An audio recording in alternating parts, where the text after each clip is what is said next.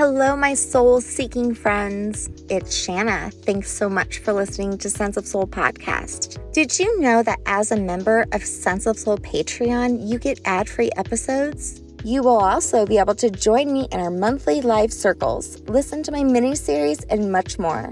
And you will also be helping support this podcast so that I can continue to bring you inspiring episodes twice a week with amazing guests from around the world. You can also show me some love and rate, review, and subscribe from wherever you're listening. Now go grab your coffee, open your mind, heart, and soul. It's time to awaken.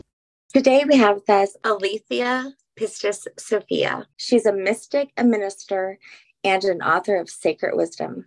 She is joining us from her home, Le Conte, in the French Pyrenees, a bed and breakfast where individuals, families, and large groups can come and stay at the base of Montségur, where Aletheia unveils the tradition strongly rooted in the presence of Mary Magdalene, the Holy Sophia, and Christ. She is here to deepen your spiritual journey and to offer a safe space while doing so. And it's my honor to have this beautiful soul with me today to talk about the goddess of wisdom, our girl, Sophia. Hello. Hello. Hi. Hi. So lovely to finally meet you. Likewise, my friend. Likewise. Here comes the hen. Did you say a hen? Yeah. Well, we rescue hens, and every now and again, I have to sort of extract one and bring her into the house so that she gets stronger.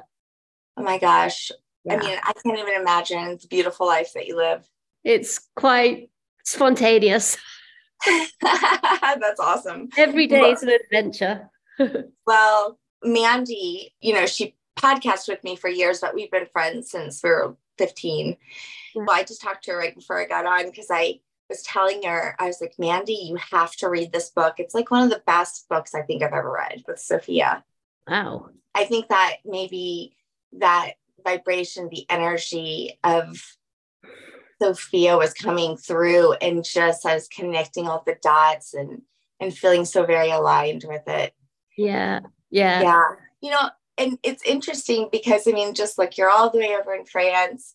You know, I'm all the way over here. We live totally different lives. I don't have hens behind me, but I might have a few dogs or kids running behind me. But how in this time, she has awakened within us. And it's beautiful, the journey, isn't it? Oh, my God. It's so nourishing. Yeah. You know, this journey with Sophia was not something that I really seeked either. So this was a surprise to me because I grew up Catholic. Then I had fallen into just a bunch of synchronicities and just was leaning into them. Like I started to trust myself. And as I did that, there she was. And then it was the journey to figure out who she is. Yeah. And there's not a lot out there, but what there is out there can be very confusing. Yes. So I went through like a period of solitude so that I could make the space and time to be able to process for myself without the outside world telling me. And so now what's happening is I'm attracting and I'm finding people who align with me. Mm-hmm. Beautiful. Does that make sense? Yeah, completely. Okay. I know for myself, like I was someone kind of different before. And so now I feel like I definitely have moved into this new version of myself. So what did that transition look like for you? When I first met Sophia, it was at the beginning of my divorce. And I remember turning in and seeing my red, scarlet Mary Magdalene and all the beauty and all the sensuality that she represented. And in a very sorrowful, you know, grief-ridden state, I said to her, Mary, I cannot go here with you. I need to meet your teacher. You are too beautiful for this. I need to meet your teacher. And inwardly, Mary stepped aside And all of her redness and exotic priestess miraforness sidestepped out of vision. And then in came a dark silhouette that was warm and rich and velvety and ancient. That's the key word.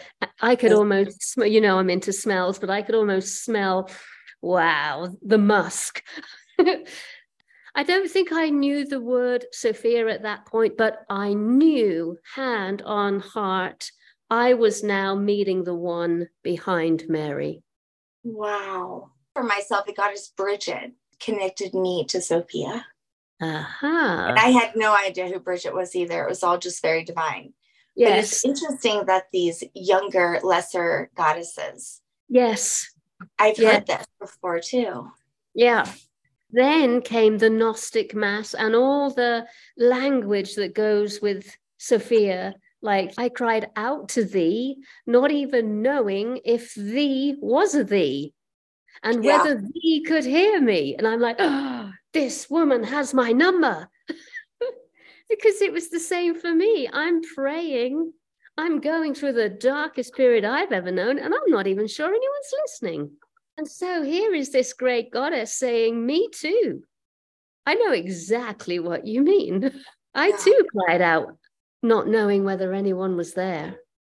The story of Sophia, specifically the Pistis Sophia allegorical story, is something that everyone can relate to. Yes. Yeah, it was that manuscript that really got me excited and realized I'm on the right track with this one. Sometimes I laugh, you know, when I first heard the word Pistis Sophia, it was on a podcast. And this beautiful lady, Bridget Sinclair, she said that she taught courses on the Keys of Enoch and the Pistis Sophia. And I was so focused on the Keys of Enoch at the moment. And I didn't even hear what she said after. So when I was editing her episode, because for accent, I heard Priestess of Fear. And I thought, who the hell's the Priestess of Fear? Brilliant. So I searched for it. And I'm like, well, forget about it. I'm going back to the Keys of Enoch. And then it rolled from there. And we laughed together because we've had other conversations. She goes, well, you could have thought that I said pissed off Sophia, which I said, well, that would be understanding as well. How did you come into even discovering the Gnostic Gospels? I can remember, again, it's this same period, my divorce, where a Gnostic priestess laid me down. And, you know, I'm living here in the French Pyrenees, so I'm in Cathar land. She laid me down, she put her hands on me, and she started to recite the Gnostic Eucharist. And again, she's speaking the words of Sophia, which moved me profoundly. I didn't know what she was speaking. But at the end of the ceremony, I said to her, Oshun, what were those words? Where are you getting this from? Are you channeling? And she said, no, this is the Gnostic Eucharist. And a majority of it has been taken from the Pistis Sophia. Wow. These words, they spoke directly to your soul, your heart. Absolutely. And because she was embodying the words, so I wasn't reading them off a page. Yeah. They were coming at me with passion and meaning. Because Oshun felt, you know, I'm in a little bit of trouble. We need to bring some serious light to this soul lying down on the ground. Yeah. My goodness. And talk about the grief and the gratitude all at the same time. Yeah. That duality, the dark and the light, so very purposeful and beautiful in the same way. Yes. And that this divine presence had been through this ordeal. We all go through this ordeal. Yes. It's a pattern. And there are a set of footsteps, divine footsteps, that lead the way through. I see, like, now, everything that had been happening for years, dreams, synchronicities, all the messages that I was receiving, they all started to add up And it was like she was always there. And I have to say that today, I can't imagine not having her. Like, I don't remember what it felt like almost. Exactly. It's like we've become one and the same. We're totally integrated. And now she's also part of the house. A giant, giant house we bought about 2 years ago, an old Colony de Vacances, which used to be a Catholic summer schoolhouse for children. It's beautiful. But what I'm doing is I'm turning it into a Gnostic mystery school. Yeah. So Sophia, Holy Spirit, the Christ is being invoked even more than daily. Right. You know, I'm saying almost to the point of sweating, let this be your earthly abode. Be here, dwell here, bless every single person who comes here. Let them feel you, let them hear you, smell you, etc. That was so beautiful. I can't even. How did you come to find yourself in this beautiful divine space? Well, this region is like the forgotten corner of France. It's very remote, and the property prices are very, very affordable. Wow. And I had read the O manuscript by Lars Muhl, and I knew this great big property existed. And so my husband, Pete, discovered that it was for sale and really pushed in buying it. Wow. It was the time of COVID. So it was that sense of, well, why not? Yeah. Why not? You know, we got 101 reasons why not to. And so we just took that chance. We bought it, and I knew it had a spiritual presence. Mm. So it was just about stirring it awake again. And we've been on a huge journey ever since. Because you're up the road, literally 10 minutes from here, is Château de Montségur. So tell us about the Cathars. They could well be the spiritual descendants of Mary Magdalene, who was here, who is a mouthpiece of the Holy Sophia, who's part of this tradition that goes way back before Christianity, way back to the beginning. And so Château de Montségur was the last fortress that held the Cathars safe because there was a crusade against them. The Church of Rome wanted to exterminate the Cathars, this heresy, this lineage of Mary Magdalene and Gnosis, Sophia, wisdom. And so, you know, this is a great attracting presence, this castle. And we're on the road to the castle. So we get to meet all those people who are going up there because they are being called. It's a beacon.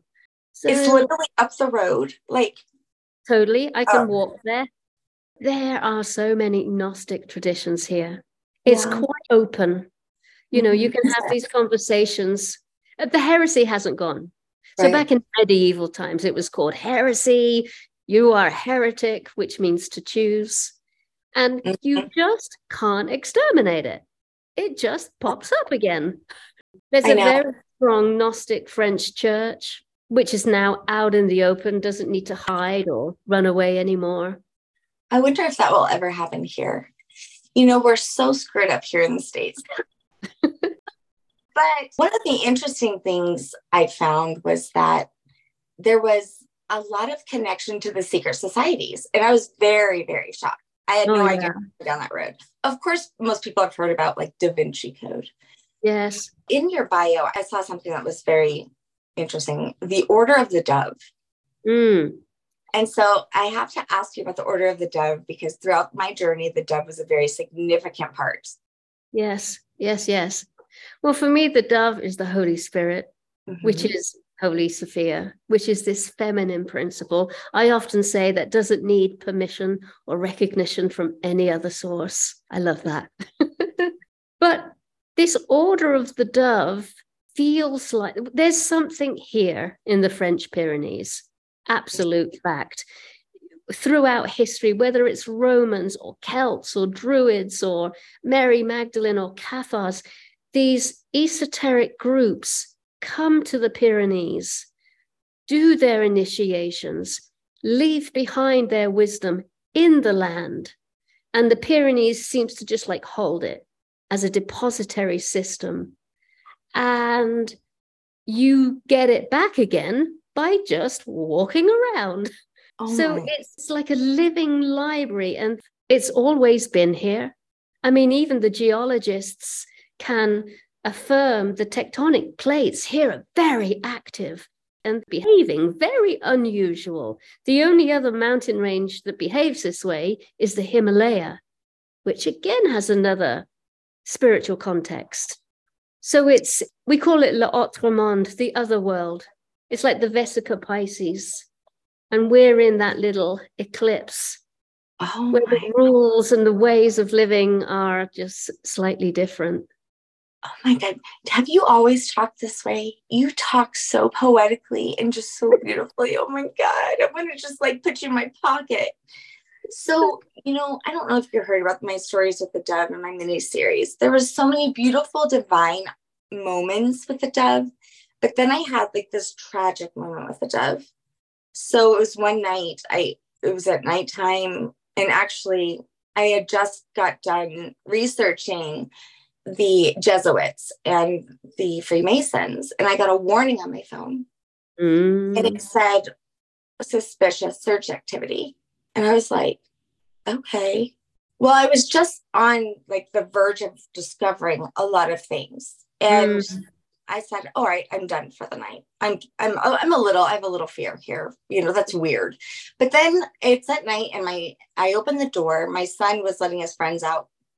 And I opened the door, and on my porch drops a dove, and it dies on my porch. Whoa, whoa, whoa. And like the whole world stopped in that moment. I had been deeply within Sophia and had all these moments with the dove. It was very significant to me. So yes. Here it just drops from the sky on my porch. My son and I were like, what? I was devastated. And then I was in a lot of fear. But then I had this moment 2 weeks later. I like to do art. So I found myself making this picture of Jesus and for no reason. And so later on that night, I was like, you know what? I didn't have fear anymore. So I decided to go back into my search and continue. And I was like, I'm not going to let any dead dove stop me. So I begin my search again, and all these things unfold. And the very next weekend, I'm on my porch watching my daughter play in the front yard. And there's this little baby bird trying to get to my porch.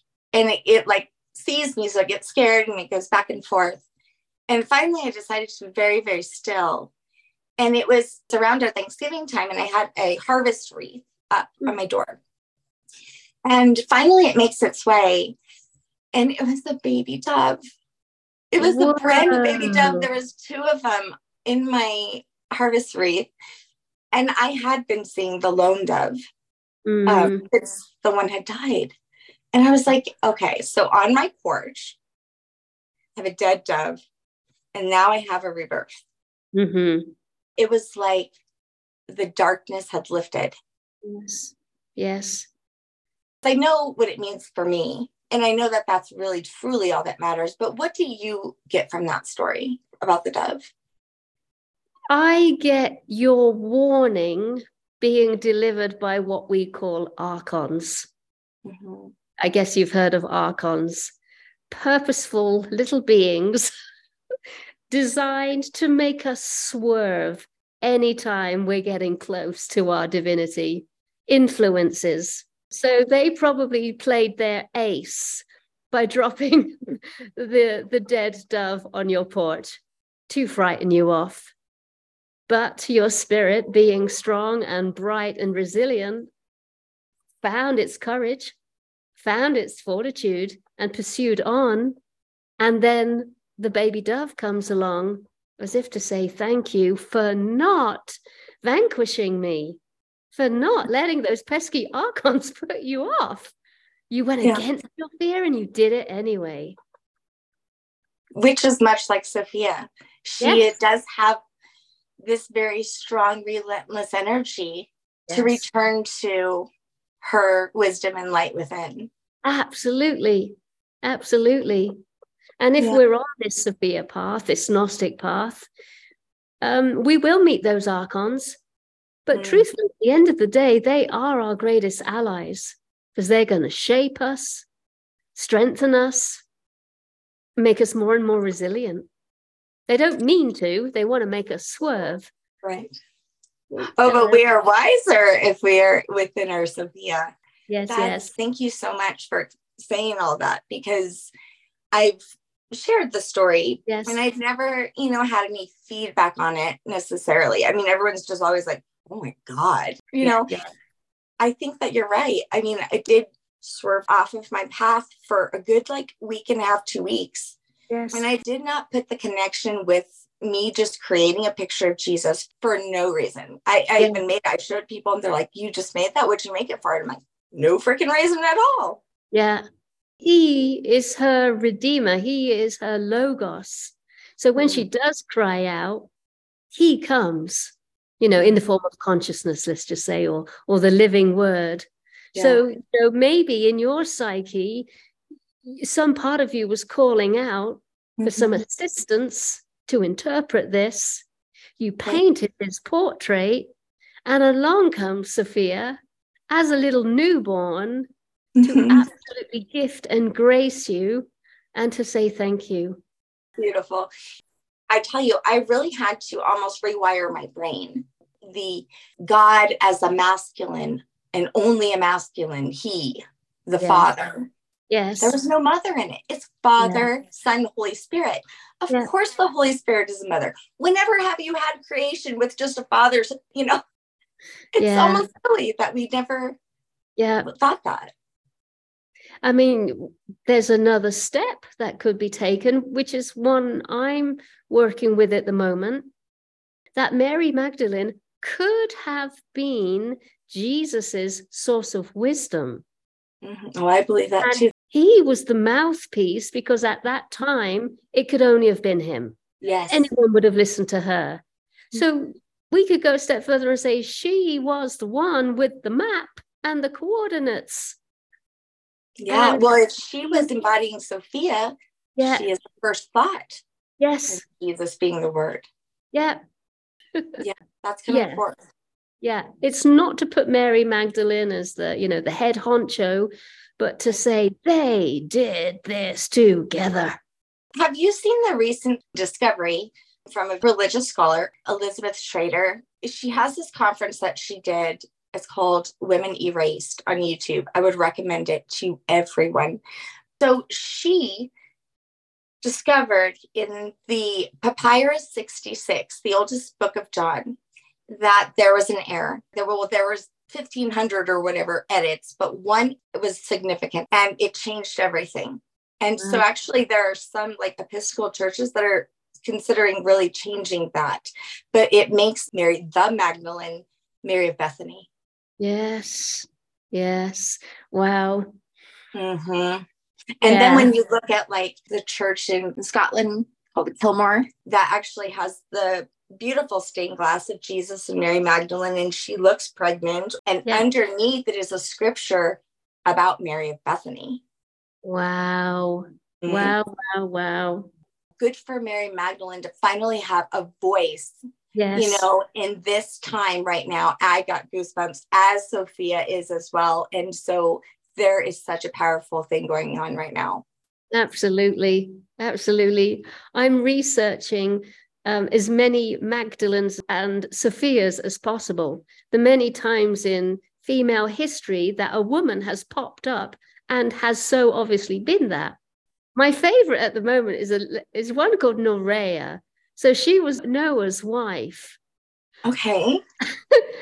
She showed up with this voice, this ability to speak to the Archons and just hold them in balance.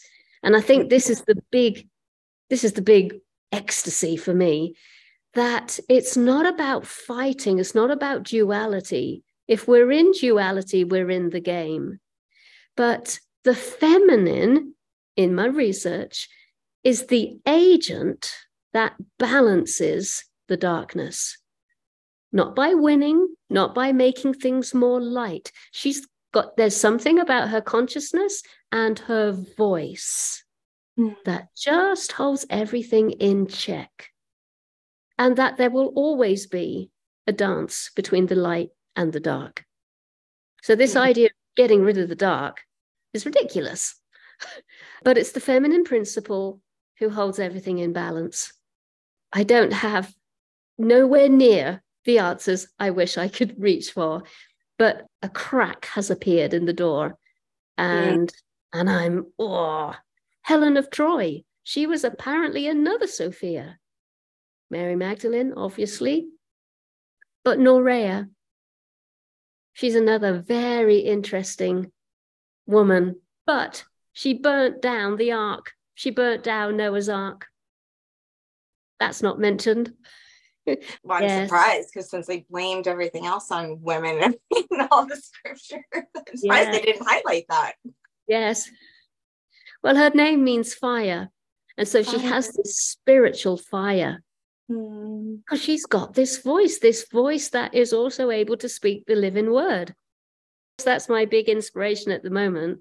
The forgotten women, right? Yeah.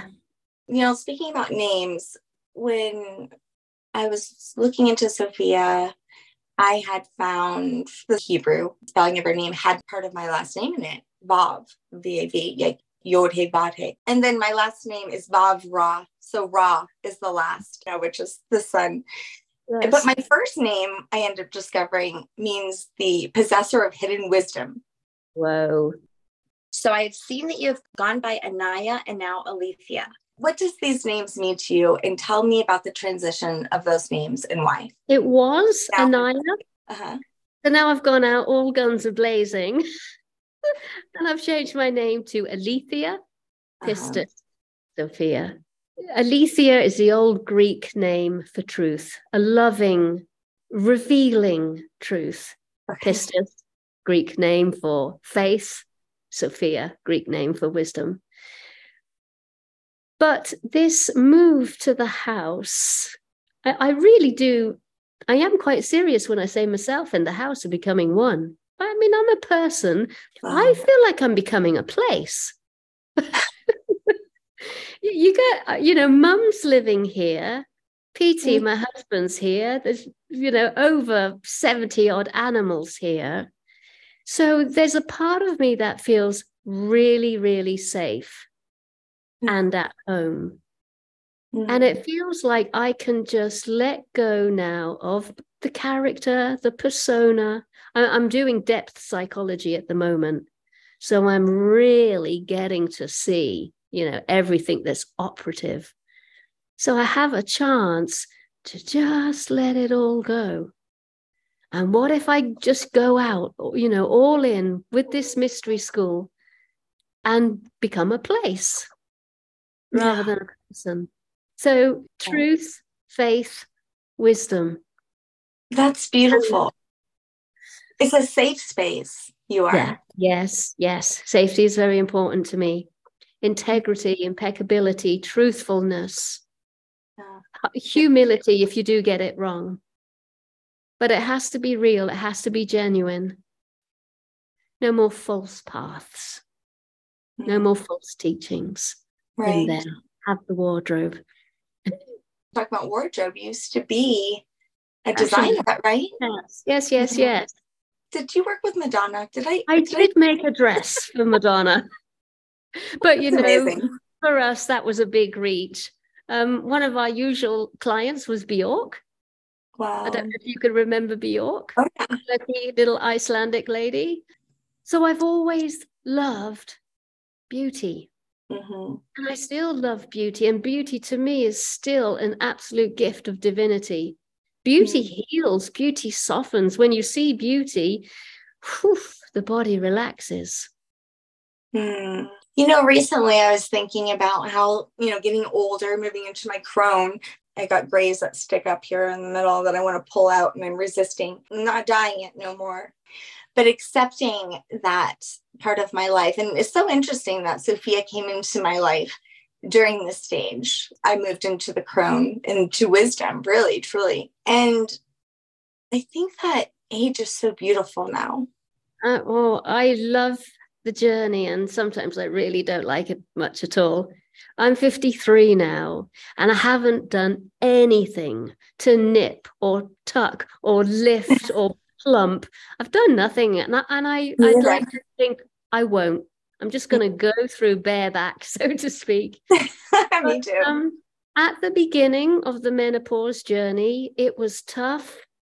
You know, it was like a white knuckle ride as the body and the skin and, you know, the feminine parts of the body started to change. Libido changed.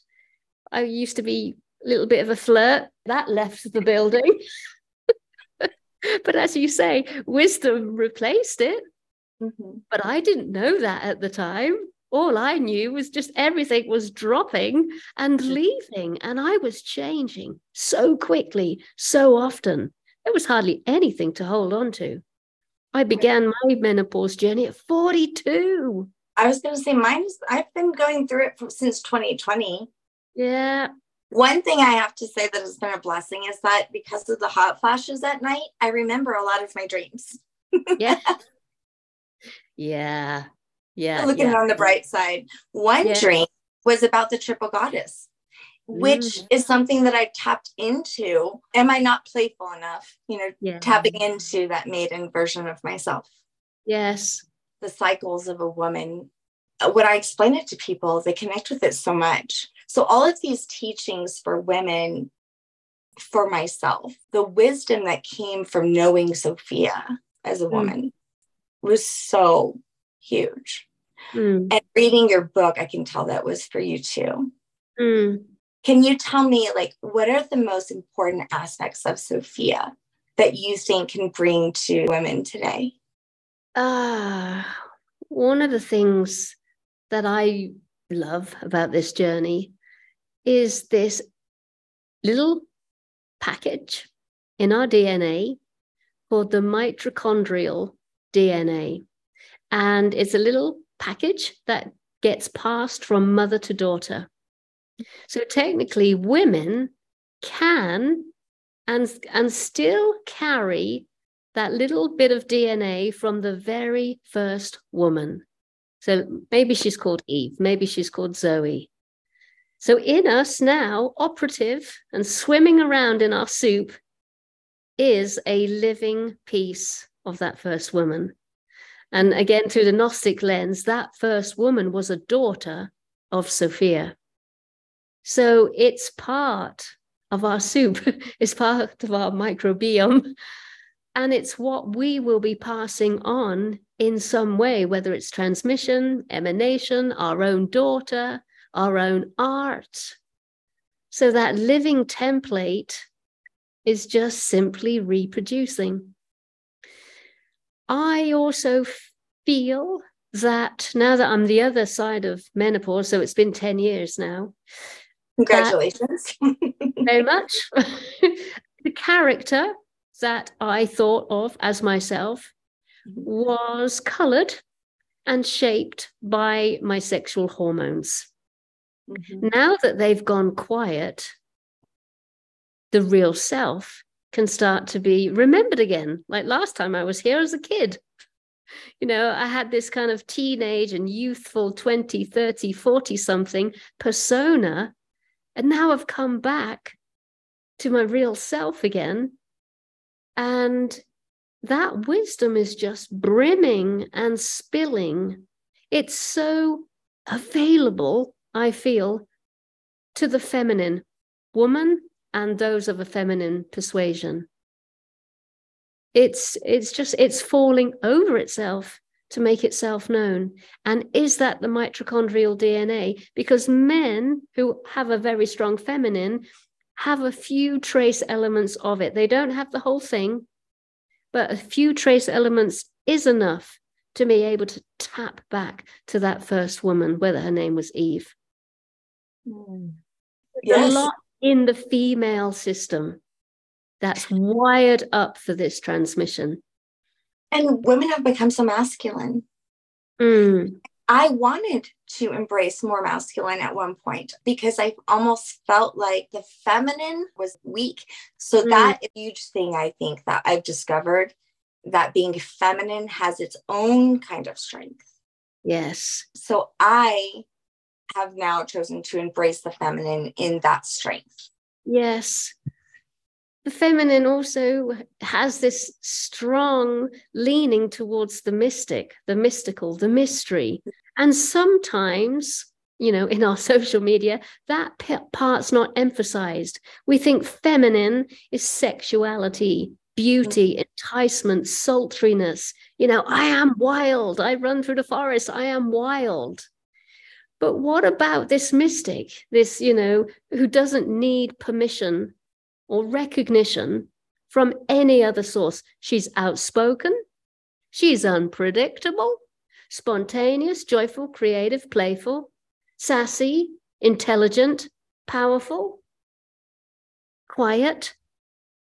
Unapologetic. Yeah.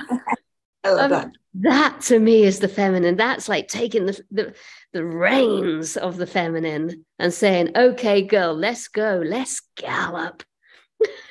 I think that in the book that I am reading, that fierceness, because we sometimes see fierce or fire as negative. Yeah. And frightening and abrasive. Out of control. Yes, yes, yes, yes. It's okay to offend people. It's okay. It's not okay to injure. Mm. So, you know, the little snowflake culture, It's so easy to say the words, you have just offended me. Well, Sophia might say, and? But should my words injure you? Oh my God, that's totally different ball game. But to be offended, that's okay, because maybe there's some scaffolding, maybe there's some wiring in that beautiful brain of yours that needs to come undone. The fierce feminine rising, which is only one of so many of your books, but this is the one that I really, oh my God. I mean, I want to read all of your books. And not only that, I got to listen to your beautiful voice on Audible. Oh. It's beautifully done, but I was, oh my gosh. I literally wish that I could take your entire chapter on boundaries and just post it for all to see. The entire chapter, though, would have to go, because all of it was so amazing and so powerful. But women have not had boundaries. No. Until now. Yes, yes. I mean, I will be totally honest. Everything I write about is coming in through the vision. It's not being lived. It's part of my wish list. I hear it. I hear the wisdom in everything. I feel the quality of these messages. But don't you be thinking for one moment that I'm living this pristinely, 100%. I'm not. I'm struggling and grappling myself. And boundaries is a big one. So important. And self-trust. Self-trust. Yes. Yes. You know, there are these major, I would say collectively for women, yes. Like boundaries, also, codependency, all of these things. I believe truly, like your book is, I mean, I sent it to all of the women who are powerful in my life, because I felt like, we all are continuing to work on these things. We know this, but the way that you were gifted the words for this book was so powerful. I mean, I felt Sophia enough. I can't wait to read the rest of your books. I think I really do put it down to menopause. Like I said at the beginning of the book, this all started with those hot flashes and the breaking down of my persona and the edgy and the real coming forward. And of course, I covered a lot of sorrows of the world. Yeah. I've got a rescue hen right now tucked under my arm. I could not eat pork after I read your description. When I had to sit through those documentaries to actually find the energy and the words that mapped the energy of what I was feeling when I was watching that live footage of factory farming, that was... Terrific. That was also a gateway into her realm, but a different kind of one. It's kind of like, the Temple of Delphi, know thyself.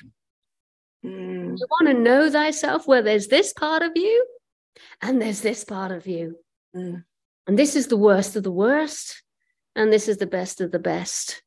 And if you really want this big journey, you've got to be able to stomach it all. Because by stomaching it all, you will get to Eden. You have to know how far you've deteriorated. Unconsciously, even. Yes. If we're aware, then we get to choose. So being conscious to, you know, what we're putting in our body, you know, how it's affecting other living things in the world, you know, trees, animals, all of the things. But it's important to come full circle.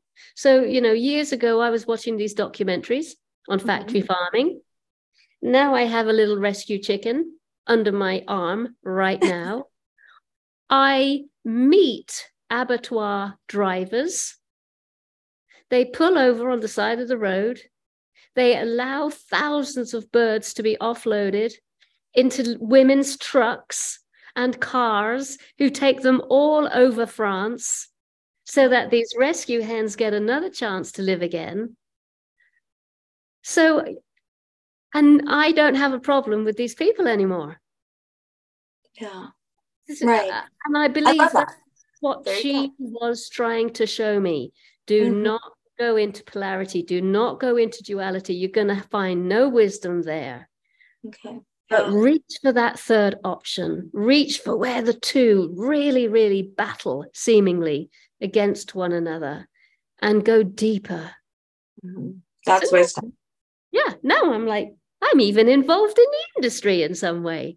And now you don't have issues with eggs like the rest of us do here in America. I don't know if you, I'm like, why do we have issues with having to get eggs? Have you heard about this?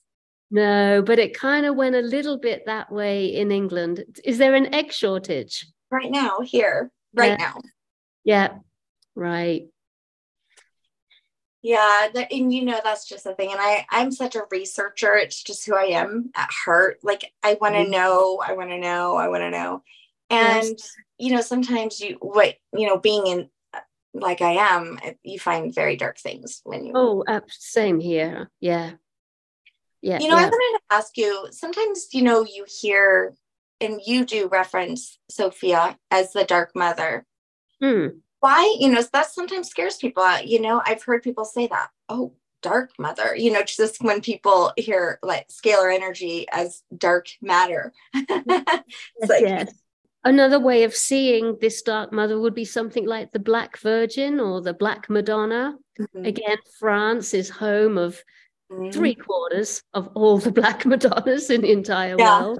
So there's another contemplation. Why? Yeah. France so renowned for its connection with Mary Magdalene and the Black Madonna. Some people have called Saint Sarah the Egyptian that went over with Mary Magdalene. Yes, there was a Saint Sarah and Saint Marie de la Mer who is dark, dark virgin. But you could say it's the other side of Mary Magdalene, although it's represented by the other side of Mary Magdalene, which is this aspect of Sophia that is willing and does go wherever one needs to go in order to do the right thing. So we know that Sophia has fallen profoundly, greatly. We know she's the mother of the Demiurge, grandmother of the Archons. So, you know, the burning question is, how is she gonna make good again? And we need to examine what we think that word good is, because it doesn't mean bright and it doesn't mean light. And it's not the other side of the polarity. It's something in between. And the Dark Mother is that part of us willing to be taken through the hedge backwards, perhaps, to have our notions and ideas shook from us, you know, like initiatory. The creatrix. It's those moments in our life where we've lost control of everything, but something is in charge and we're going with it. That to me is the Dark Mother, whether it's a persona or a presence that's around us, or it's something we've become. We are that right now. And also the other aspect of life at the moment, the protesting, the war, the politics, You know, we've all got our sleeves rolled up right now. Yeah. And so this whole sense of the collective working together to peel off and tear down. So there's the Dark Mother right there, you know, being on the front line, addressing the uncomfortable conversation, you know, speaking truth to power. I feel it's a perfect blend of the both. It's the light that's coming into the DNA and awakening everything gracefully, beautifully, mysteriously. And then there's the gritty and the grainy and the hard and the rough and the wild of seeing, our government, our politics, our politics, earth, right? Yes. Our earth. And that awful, awful thought, is there anything that's true?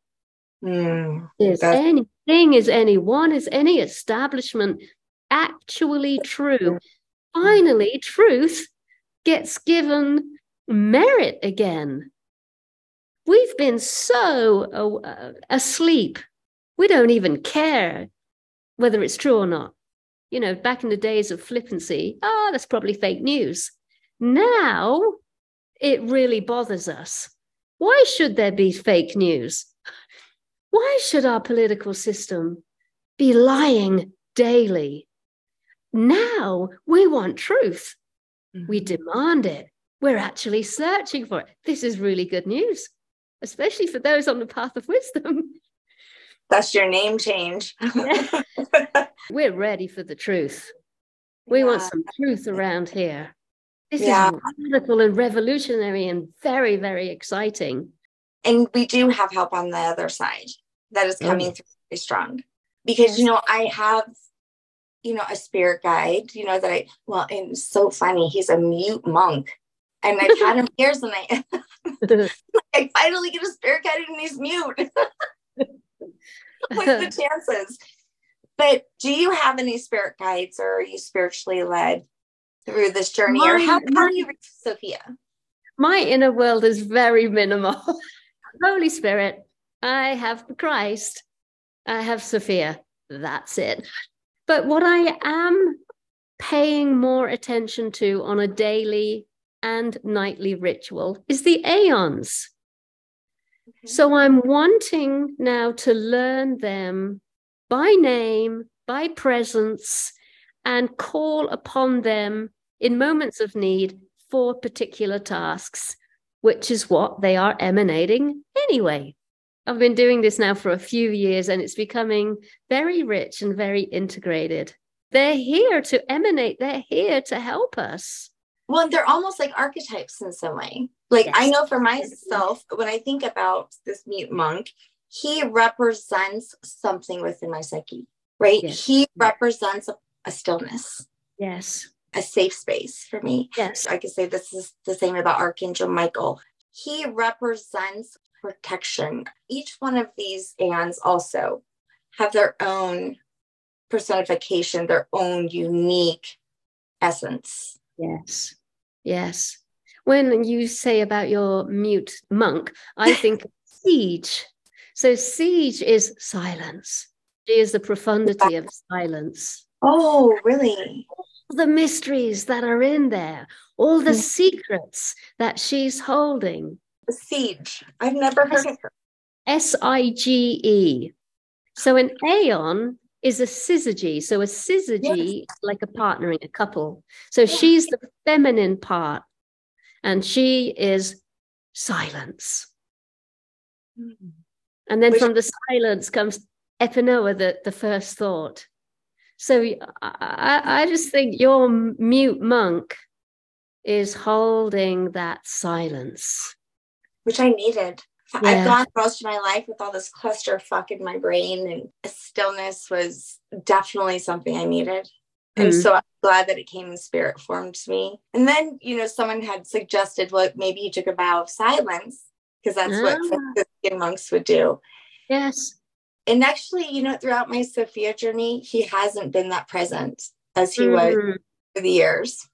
Yeah, she's stepped forth, and she's just a power to reckon with. She's taken up all the space.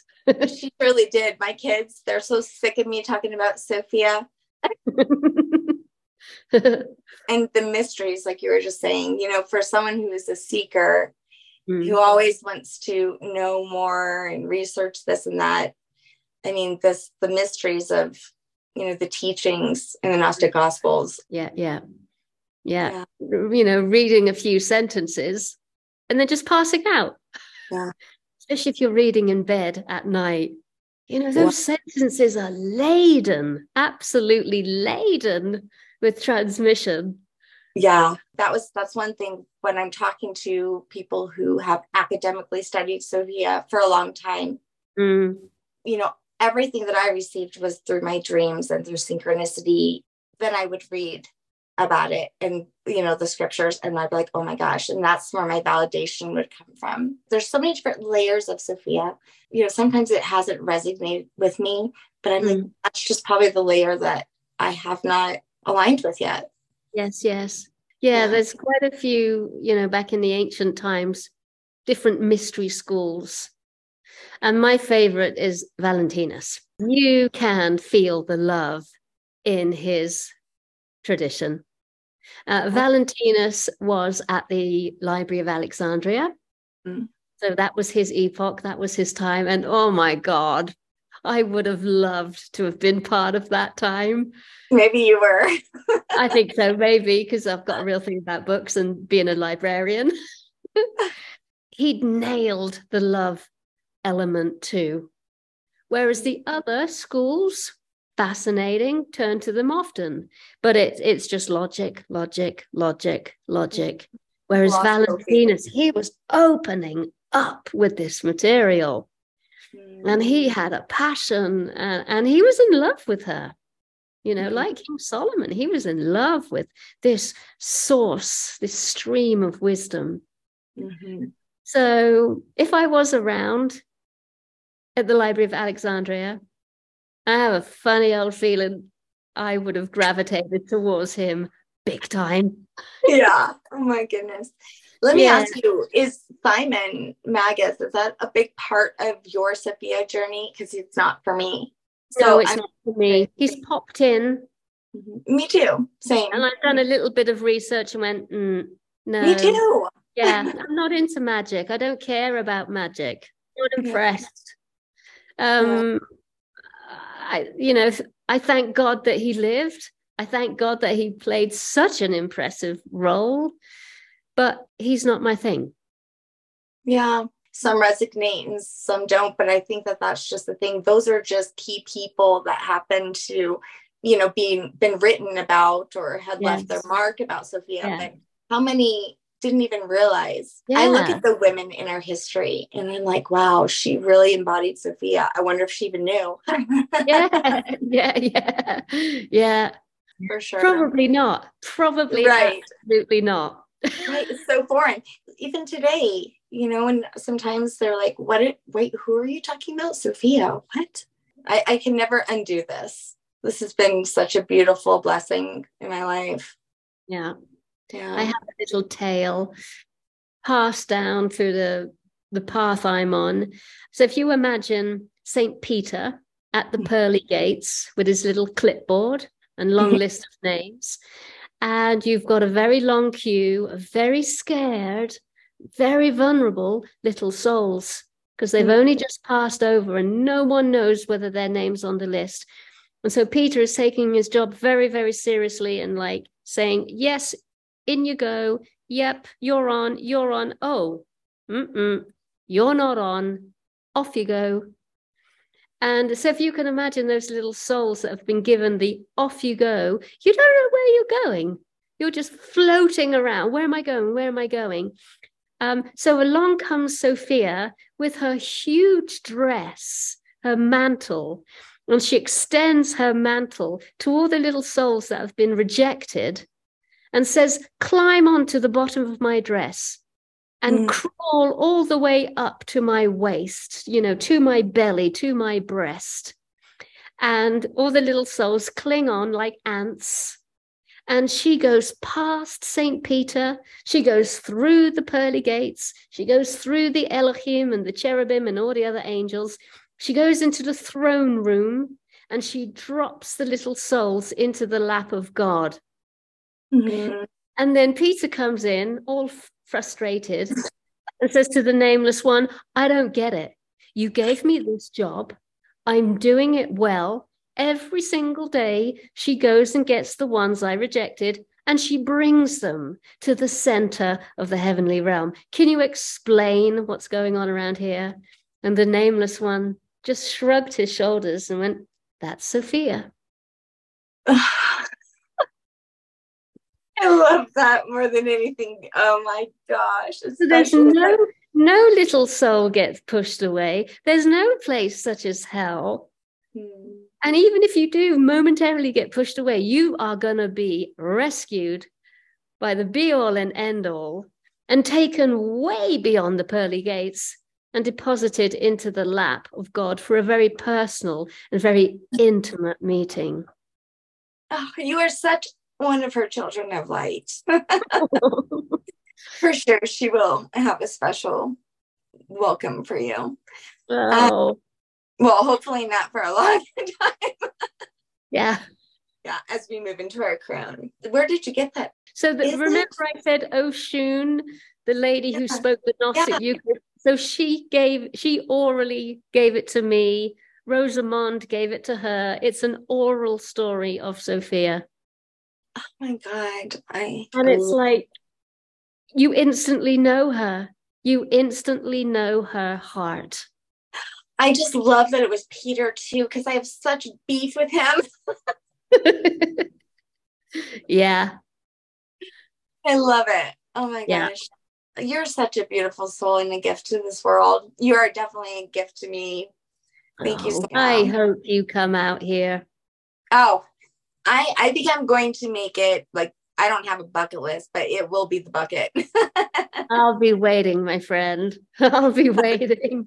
Yeah. So tell our listeners where they can find you. You can find me probably just on Facebook and Instagram. I can't really be bothered to do the other social media platforms. Website, Anaya Sophia. So the old name, anayasophia.com. You'll find everything there. Although AletheaSophia.com is coming in March. Okay. A big all singing, all dancing new website. You'll find me. If you want to find me, you'll find me. And you do workshops. Do a fair bit online. I'm starting to go back out now and travel and get myself to places. Are you? Yes. Yeah. Where are you going? At the moment, it's just European cities. Because, obviously with this house, I've been very much, tethered to the place. Yeah. I used to do once a year. I used to go down the West Coast. Oh, you did? Yeah. Dropping in. Well, if you ever do, let me know. And I'll Yes, I will. Yeah. And now it's time to break that shit down. I would say that there is a great and invisible and intelligent hand placed upon the rudder of life. And no matter what it looks like on mainstream media, we are going through intelligently, imaginatively, intimately, and creatively through a necessary and inevitable rite of passage. So we can just let go of the control factor. A very wise hand is at the helm. Yes. I hope that people are open to receive that. I hope so too. I just love you. Thank you so much for blessing me with this. Lovely. And I would love to just continue to learn from you and read your books. I'm going to go listen to more of you. Oh, thank you. What is your recent book, though, that you just put out recently? Well, The Grail King is actually about 2 months away, and it's part 2 of this Rose Knight trilogy, which is the Pistis Sophia. So I'm retelling the Pistis Sophia today with today's circumstances, today's recognizable people. So that should be out for the summer solstice. Okay, awesome. God, you are such a creatress, aren't you? Got nothing else to do. Just live in the beauty of the Pyrenees. I love it. Thank you so much. Thank you. May the grace of the Holy Sophia be with you always. Thank you. You as well. I would like to thank you and our special guest for being with me today. If you like what you hear, don't forget to rate, like, and subscribe. And visit my website at www.mysenseofsoul.com. That's mysenseofsoul.com. I hope that you will join me next time. Thanks for listening.